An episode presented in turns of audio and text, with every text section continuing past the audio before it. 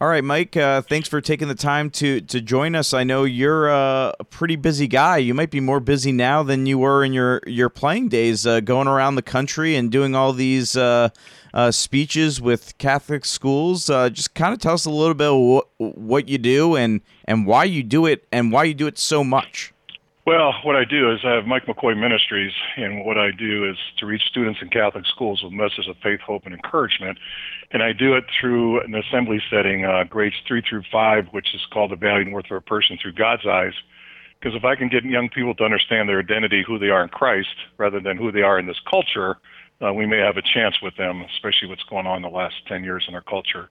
And then the sixth through 12th grade is the three Ds decisions determine our destiny. And I incorporate that whole concept of our, our identity in Christ, but I have, a, I have more that I do with them and talk about the landmines in the field of life and how their faith can help them through those landmines. And, um, and I enjoy doing it. And I've been doing it since, I hate to reveal my age, but I've been doing it since I got out of football. Uh, got out of football a long time ago. And 1980, and then 1986, I went full time in the ministry doing uh, prisons, public schools, and Catholic schools and then the last uh, nine years, just strictly Catholic schools with Mike McCoy Ministries because you can't go into public schools anymore and mention God. And uh, and I do a little prison work with the ministry I was involved with before, but 95%, 98% of what I do today, the last nine days, last nine years, is is in, in Catholic schools. Yeah, I, in the last nine years, you've done over what 800 presentations to date, and you know about 100 a year. It, it's crazy. What what keeps you going each week to want to do this, Mike? Well, I think it's a couple of things. Number one, I believe it's my calling, it's my purpose in life, and we're all search for a purpose, and God gives us each individual gifts. And uh, my gift was, you know, sports, Notre Dame, the NFL, those platforms that, you know, people look uh, up to, so to speak, and uh, grabs their attention. So through that platform of Notre Dame and the NFL, I'm able to go in there and do something if I, if I was just a businessman, I couldn't do.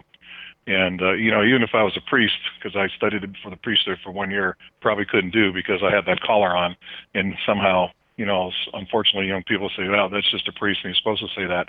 And so, I'm not their parents, I'm not their teachers, I'm not the uh, people in charge of the school. I'm a former NFL player, former Notre Dame guy, and probably say about the same things they're they're hearing all the time. But for some reason, they uh, listen, and uh, that's one of the reasons. The other reason is when I get the feedback. You know, you saw my statistical sheets that I sent you. You know, you hear all these numbers, but uh, when I get these cards back, uh, I read every one of them uh, that I do from six through twelve, and and I do keep statistical records just because I'm accountable to my board and my donors. Uh, over 338 young people uh, in the last eight years have put that on our comment cards at the end because we do comment cards, and they they put their name and their school on it that they've been contemplating suicide.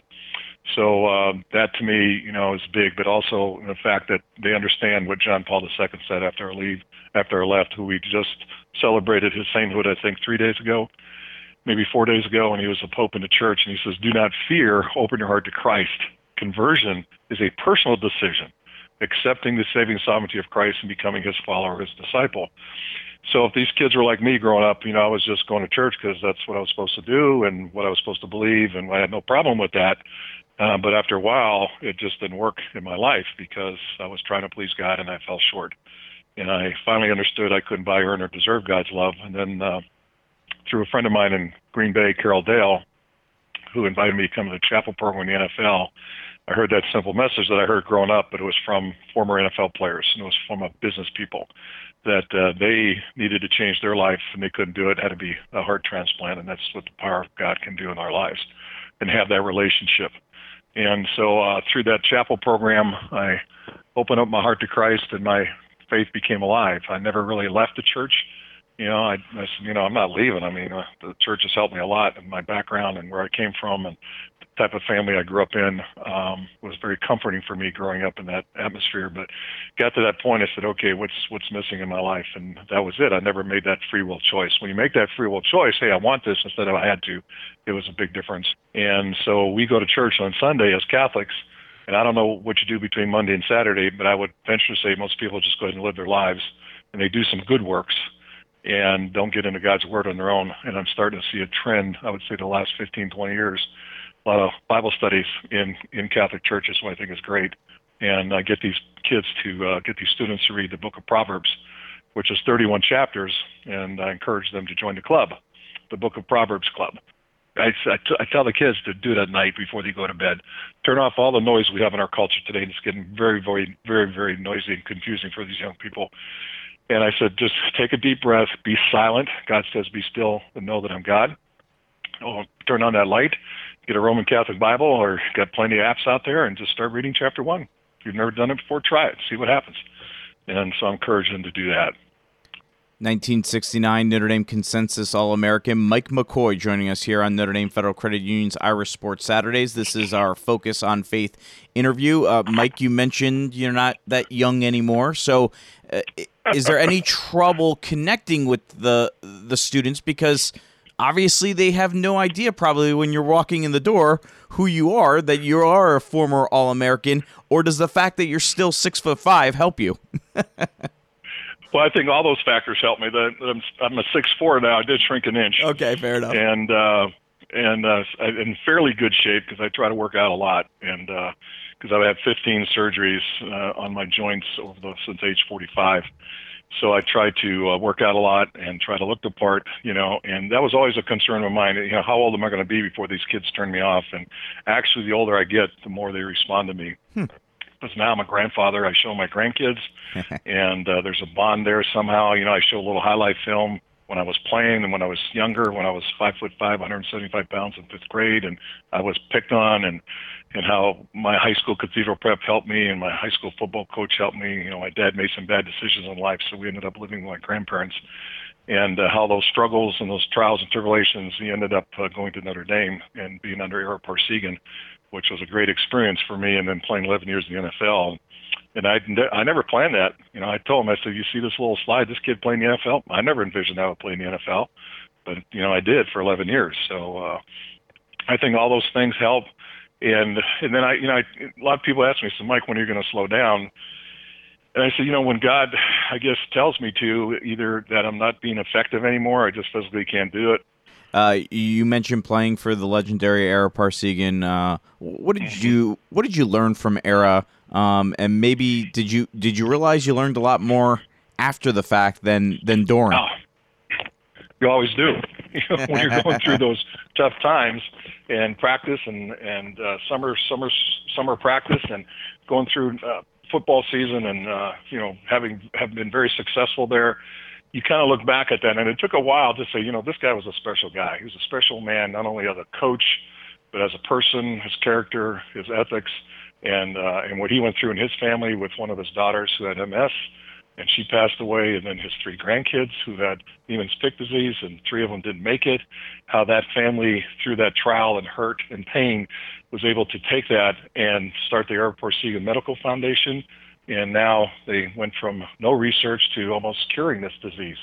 They've isolated the gene, so how he jumped right into that, and uh, and then you know one of the things that I look back at, and I look back at the coaches. You know, we we had tough coaches. There's no doubt about that, but I don't remember ever being physically, not physically, but mentally and emotionally uh, put down as a person. And I know I don't remember very many profanity. And I heard Ara didn't want that, and he definitely didn't want the F bomb that we hear a lot today, which is disgusting. And uh, so I never heard that on that practice field. You know, we heard a few things, but nowhere near what some of these coaches with coming out of their mouths today. And I think that's very, very demeaning and very disgusting. So I look back at that. I said, wow, that was pretty special. And someone asked me if I ever want to get in coaching. I thought about it for a while and then I didn't do it because I saw what what it was really like behind the scenes. These guys give up their lives, yeah, uh, which is okay for some of them, but for me, it, it just didn't fit. And um, and what happens in their families.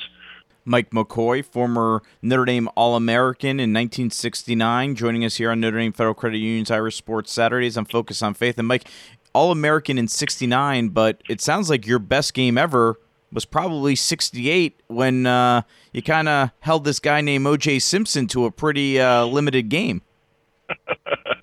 well, yeah, that was pretty special, you know, because Erhard had a couple of sayings. He said, "There's no circumstance we cannot overcome, and we have no breaking point." And so, going out there to play SC and uh, to play OJ, who just won the who just won the Heisman Trophy, our coaches came up with a 4-4 defense basically, and it was mirror because if you watched OJ in the films, he was a great cutback blocker, so to speak, and no pun intended. But he, you know, he went back against the flow, and uh, once he got past the line of scrimmage, you know, he was gone. So we we we we we cut off those alleys and we held him to I don't know 58 yards and and 32 carries, and he was pretty pretty upset with that. Then my senior year, you know, we're playing uh, Southern Cal at Notre Dame, and I blocked a punt, and that set up a touchdown and tied the game 14-14, and we're marching down, kick a field goal and for some reason, those referees called a clip on on one of our tight ends. We're about the 30 yard line with a chip shot, sh- shot us back to the 48 or something, whatever it was. And Scotty Hempel hit that ball and it was going and hit the crossbar bounced back, and we tied him. So that was that was that was kind of an interesting game too because we went in to play Texas. I think we're uh, eight nine and one, uh, or eight eight. I'm sorry, eight one and one, or maybe nine one and one, and they were undefeated and. uh and we you know lost to Purdue, which I don't even want to talk about. Uh, oh gosh, um, that's that's my only negative experience at campus, and we lost to Purdue three years in a row. Oh gosh, it was terrible. I still have nightmares about it today, but uh, no, I don't really. So we went into that Texas game and very well prepared and should have beat them. You know, they beat us. Uh, what was it, 21-17 with a last second touchdown, and uh, that was pretty pretty disheartening. But the next year, they went back out there with Joe Theismann, had a new year underneath his belt, and they just creamed him. Well, Mike, thank you very much for taking the time to join us, and we, we can't thank you enough for all you're doing to, to spread the word uh, to all the Catholic school kids throughout the country. Well, thank you. Take care. God bless. That is Mike McCoy, Notre Dame All American from 1969. You can learn more about Mike McCoy Ministries.